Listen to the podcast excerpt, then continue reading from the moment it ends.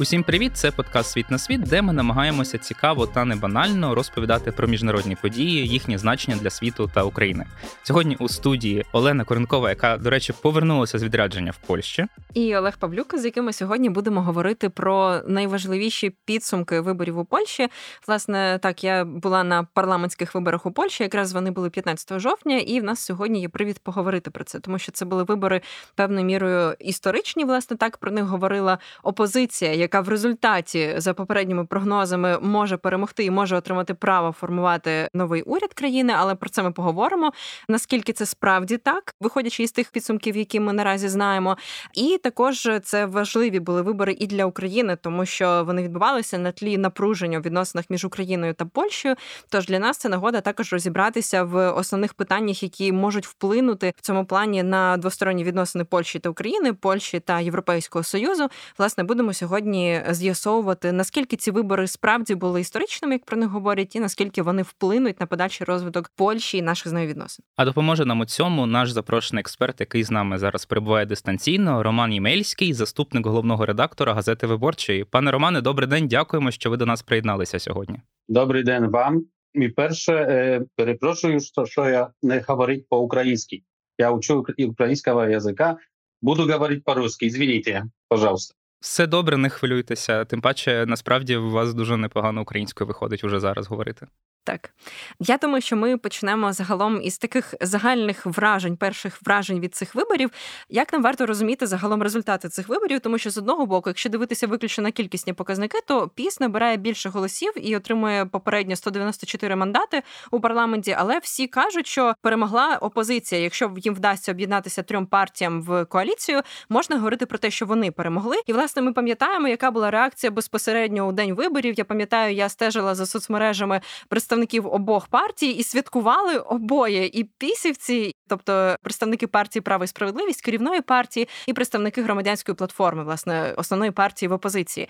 То хто виграв? Виграла демократична опозиція, це ясно. І це дуже ясно для ПІС, для партії власти, потому что все знают, что не будет никакой коалиции с ПИС.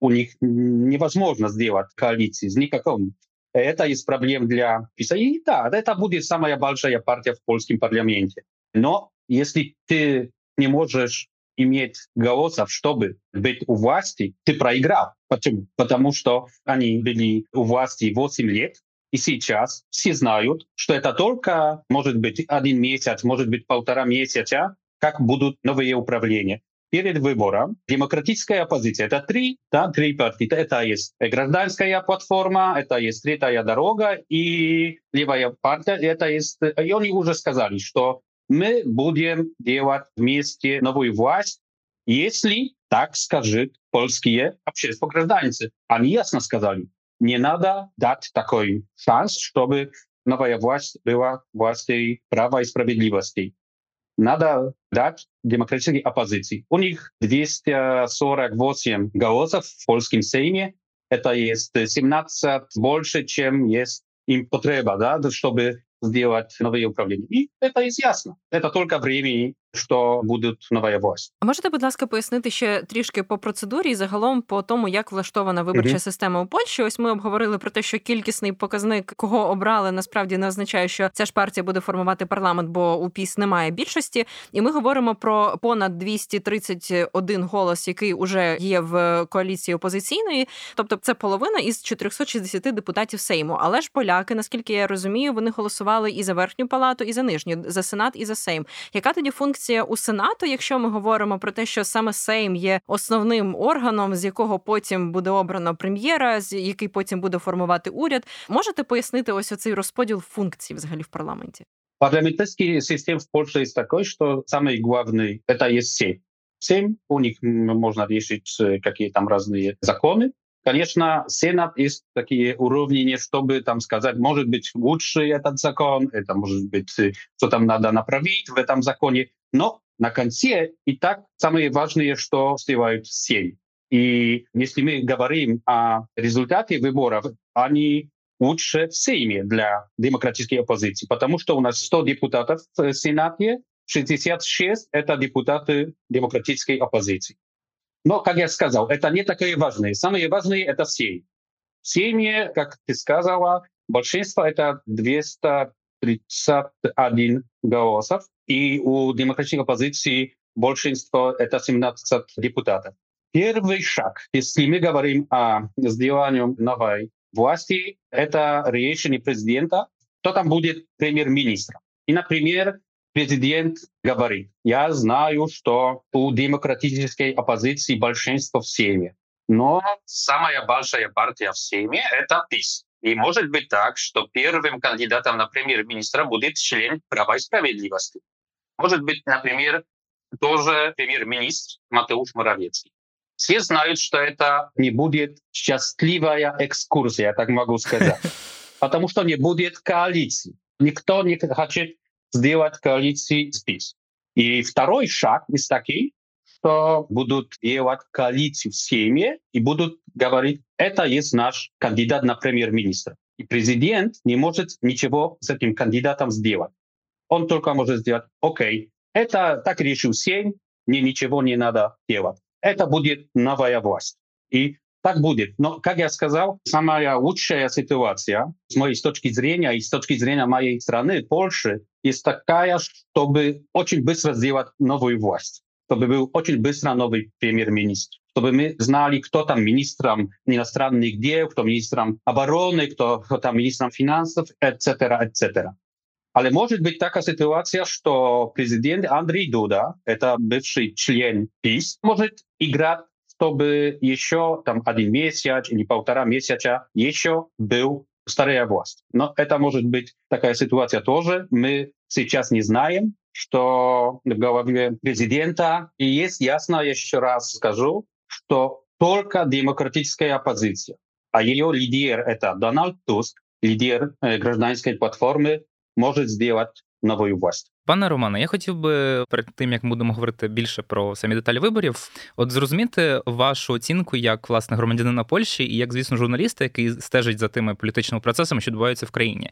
Я Погоджуюся з вашою тезою, що так, опозиція, демократична опозиція перемогла на виборах у Польщі, але все ж таки бачимо, що результат ПІС це 38%. Це все ж таки значний показник, якщо так взяти, просто оцінювати його так відсторонно від усіх процесів, що відбуваються власне в країні.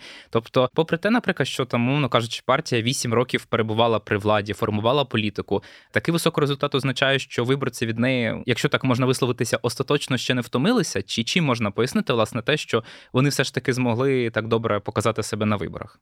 Так, это очень э, хороший вопрос. И все думают, почему еще у ПИС такая поддержка от граждан? Потому что они получили 7 миллионов 600 тысяч голосов. Это огромное количество. Я могу сказать так. Конечно, для много людей социальные программы, которые сделал ПИС, самые важные. И для некоторых групп людей, граждан в Польше, у них жизнь лучшая, чем 8 лет назад. Как у них была там нехорошая зарплата, они поднесли зарплату. Если у вас есть дети, одно, два или пять, на каждую власть дают 500 злотых для родителей за каждый день. Это тоже для украинцев, которые живут в Польше сейчас, после масштабной войны. И я согласен, что это очень хорошая была программа ПИС. Но Самое главное для меня, что сейчас у них такая огромная поддержка, бо можно сказать так. По моему мнению, у них не было бы больше, чем, может быть, 4 миллионов голосов, может быть, 5 миллионов голосов. Но 7 миллионов из 600 тысяч — это огромное количество. Я думаю, что это результат двух вещей. Первая вещь — огромная пропаганда. Они изменили публичное телевидение, публичное радио. Это чистая пропаганда. Я сравниваю эту пропаганду с кремлевскими телеканалами. А я знаю, что они там делают. Это одна вещь. Вторая вещь, что люди не знали о скандалах этой власти. Потому что огромное количество людей в Польше знают, что происходит в Польше или на Западе только с телевидения, например, польской публичной телевизии, но и они ничего не слышали о скандалах, о которых писала газета «Выборча» или разные независимые СМИ. Это были огромные скандалы. И если я могу сказать так, что я 28 лет журналистом и редактором, по каждому этом скандале каждая власть бы упала. И Вы разумеете, что я хочу сказать. Но никто о этом не слышал, никто о этом не видел, не прочитал. Потому что это огромная машина пропаганды, есть недоверие. А, еще одна вещь самая э, интересная, потому что устроили очень интересный систем. Много людей, у них очень хорошая жизнь, потому что они членами партии, например. У нас огромные компании, которые в руках э, власти.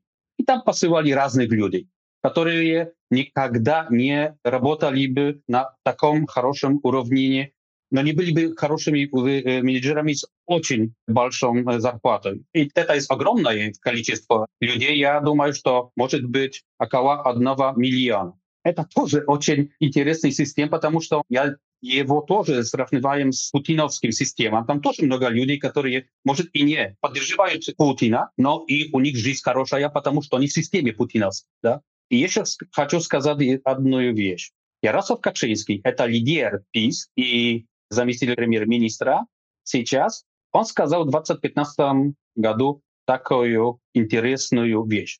Я хочу, чтобы Будапешт был в Варшаве.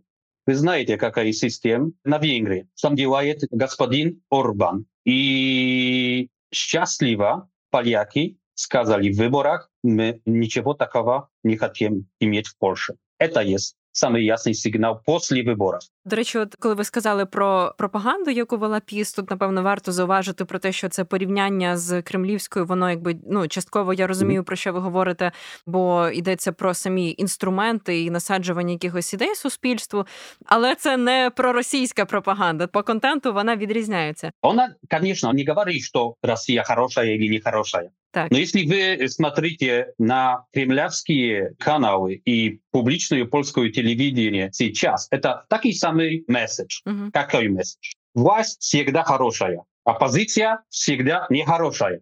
На Западе только ЛГБТ, там разные теракты, иммиграция, беженцы из Африки и так дальше, и так дальше. Это из кремлевская пропаганда. Такая самая. У них тоже Путин всегда хороший. У них тоже Навальный всегда не хороший или там оппозиция. А Запад, это вы знаете, ЛГБТ, так как я сказал. Головні вороги, так. Homosexuality, да, да. И на Венгрии такая самая. Так, так. Тут, власне, я вела до того, що я пам'ятаю, коли ми з вами зустрічалися у Варшаві, ми обговорювали з вами про те, наскільки поляризоване польське суспільство, і на цьому, зокрема, і грає пропаганда владних медіа. Давайте, можливо, трохи чіткіше окреслимо, ось крім цих питань, таких традиційних, які демонізують захід е, традиційні на... цінності. Так, традиційні або навпаки, не традиційні. Ну словом, які основні питання насправді хвилювали поляків перед цими виборами, які стосуються як внутрішньої, так і зовнішньої політики, на чому робили акцент владні медіа, і на чому ми знаємо багато в чому опозиція будувала свою виборчу кампанію, якраз граючи на антитезі, тобто створюючи там абсолютно протилежну позицію щодо цих питань, це зокрема там мігранти, наприклад. Давайте можливо обговоримо, які основні питання, на вашу думку, були важливими для поляків. Это интересный вопрос, потому что если мы посмотрим, что поляки говорили в разных там вопросах, да, угу.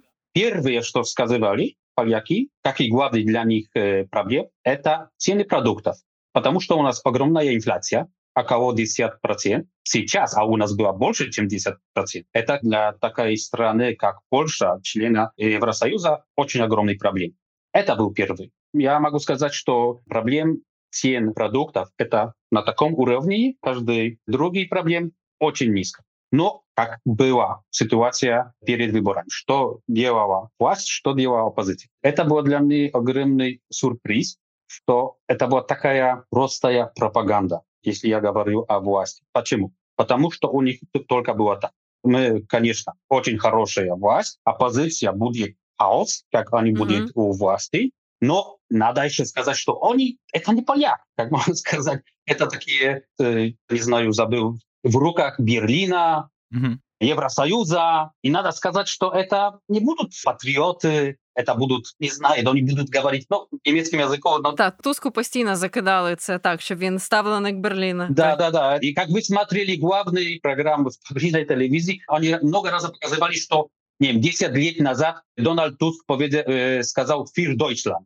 Тому що він встретив там з колегами з німецької кадеці. Ну, це було вирвано з контексту фраза, коли він, да, здається, да, щось да. там дякував да. ХДС, ХСС. Да. Так, так. І ще, що було дуже цікаво, такой ясный месседж, что Евросоюз это не такой хороший. Надо подумать, что нам оплатить быть членом Евросоюза. Но и, конечно, последние два месяца это есть Украина, потому что наша власть, премьер-министр, и не только премьер-министр, они сказали, что окей, у нас была поддержка Украины, но надо сейчас подумать, что сделать в будущее. Но мы знаем проблем зерна, да? И это была самая важная вещь, которую мы слышали от людей власти, что открыть наши границы для зерна. Это была ошибка, надо сделать, чтобы зерна украинского в Польше не было. С моей точки зрения, это конечно, есть катастроф для власти, потому что, с моей точки зрения, может быть, знаете, газету «Выборчу» у нас была всегда поддержка для независимой Украины с 1991 года. Оппозиция. Оппозиция сказала так. Если мы будем у власти, у нас будут с первого дня лучшие отношения с Евросоюзом и лучшие отношения с Украиной. И это есть главная вещь, мы говорим, что сделала власть и что делала оппозиция. Но ты спрашивала поляризацию. У нас очень огромная. Я читаю разные сайты, украинские, российские, английские, американские, польские тоже. И проблема в том, что, по моему мнению, поляки — это чемпионы мира в языку вражды. Несподівано. Потому что, как я говорю с коллегами из Украины, они говорят, что вы чемпион мира или там россияне. Нет, в Польше, как вы читаете сайты и комментарии на сайтах, например, это абсолютный язык вражды. Это проблема с поляризацией. И, но думаю, что это будут самые важные задача для новой власти, оппозиционной власти, чтобы сделать, чтобы поляризация не была так глубокая. Я би тоді хотів повернутися до питання формування коаліції, яке ви зачіпали. От якраз ви про це підвели. А ви говорили, що найбільш такий перспективний варіант, і той, який був би в цьому плані най найпростішим, найлегшим і найкращим для Польщі це формування власне уряду на основі демократичної коаліції трьох партій. Mm-hmm. Але знову таки і в українських медіа, і частково в польських, які я принаймні бачив, зустрічаються оцінки, що ця коаліція вона складається з ідеологічно досить різних партій. Є, умовно кажучи, mm-hmm. проєвропейська, продемократична громадянська коаліція. Є лівиця, яка посідає такі соціал-демократичні позиції. Третій шлях це конгломерат там ліберальної Польщі 2050 і такої консервативної християнської польської селянської партії. Просто з огляду на досвід різних європейських країн, ми бачимо, що такі коаліції мають ризик розвалюватися через певні ідеологічні розбіжності. Ну, не знаю, наприклад, та ж сама сусідня Словаччина нам може підказати такий варіант. На ваш погляд, власне, ця коаліція вона зможе стати достатньо такою стійкою для того, щоб запобігти ризику повторних виборів і, можливо, там от таких ось політичних турбулентностей? Я могу сказать так. Конечно, это разные люди демократической коалиции. Но они знают, что надо сделать все, чтобы то была хорошая власть, потому что после ПИС надо сделать все, чтобы Польша была лучшей страной для всех людей, чтобы Польша была очень важным членом Евросоюза, потому что сейчас у нас Польша не такой хороший член Евросоюза, потому что мы не говорим с Берлином, не говорим с Парижем, не говорим с Брюсселем, если я говорю о власти. И есть такой проблем, что будут но я могу сказать так, будут проблемы, если мы говорим, например, о аборте, может быть, да, потому что есть левица, которая хочет аборцию до 12 недели, но а тоже есть консерватисты, которые не хотят. Но это не такое самое важное. Самое важное, чтобы сделать все, чтобы уже ПИС не был у власти. И если мы говорим о пунктах программах левицы, консерватистов, гражданской платформе, это такие самые. Может быть 10% разницы ale это не будет проблем, чтобы сделать новую власть. И это есть интересно сейчас читать разные сайты, смотреть польское телевидение, потому что это они посылают такой месседж. У них будут огромные проблемы, чтобы сделать коалицию, потому что у них много разниц, если мы говорим о программе. Это не будет. Потому что лидеры и левицы, и гражданские платформы, и консерватистов, это открытая дорога, они говорили о одном уряде через последние два месяца или три месяца. Także ani договорили.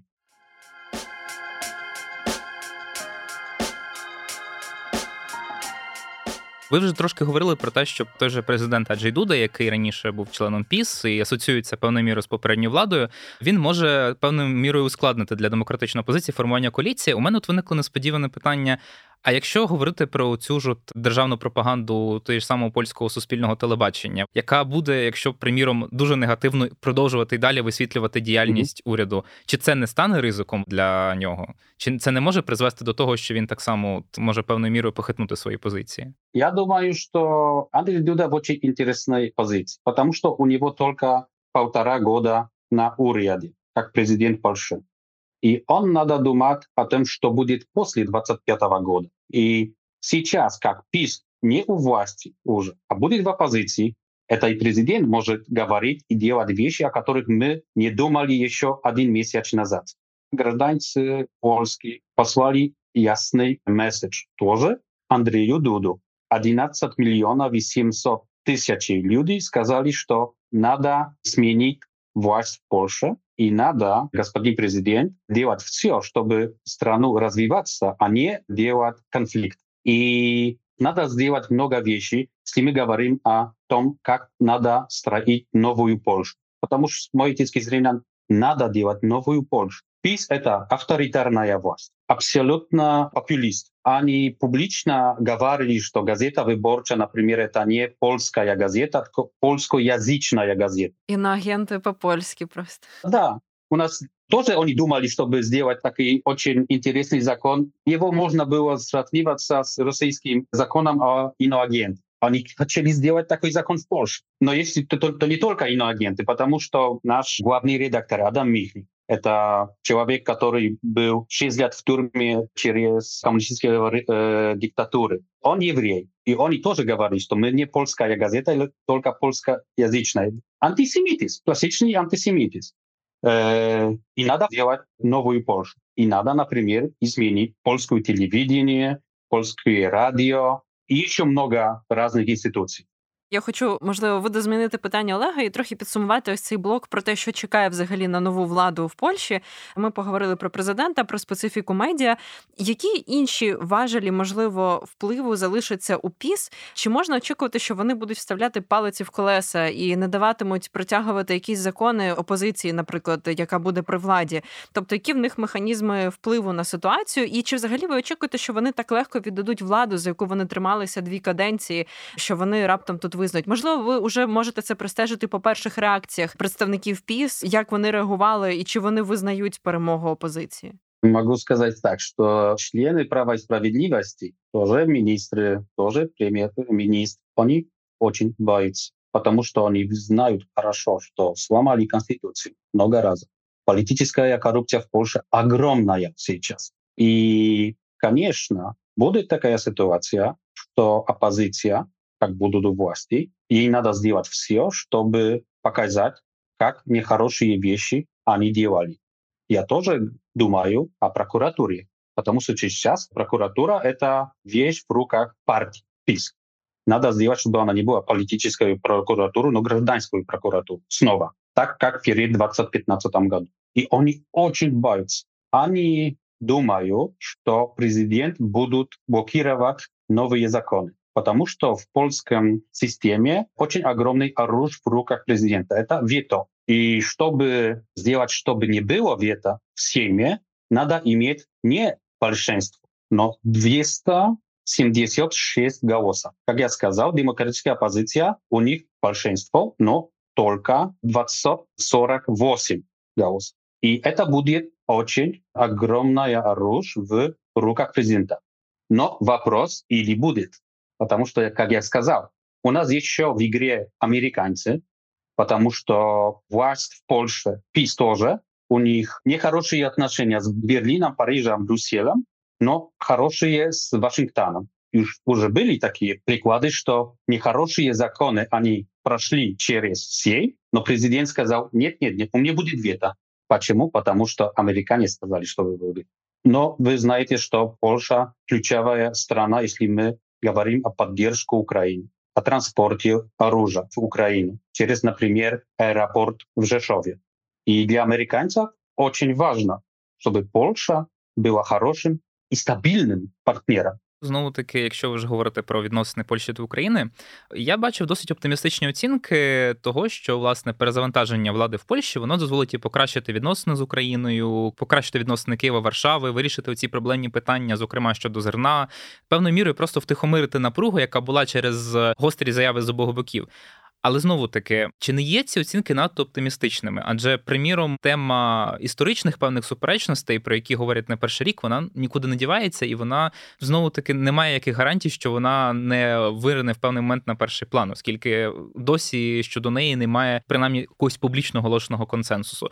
Тобто, насправді чи можна говорити, що там прихід до влади демократичної позиції він справді в цьому випадку буде позитивним сигналом для України? Чи все ж таки не варто бути надміру оптимістичним у цьому питанні?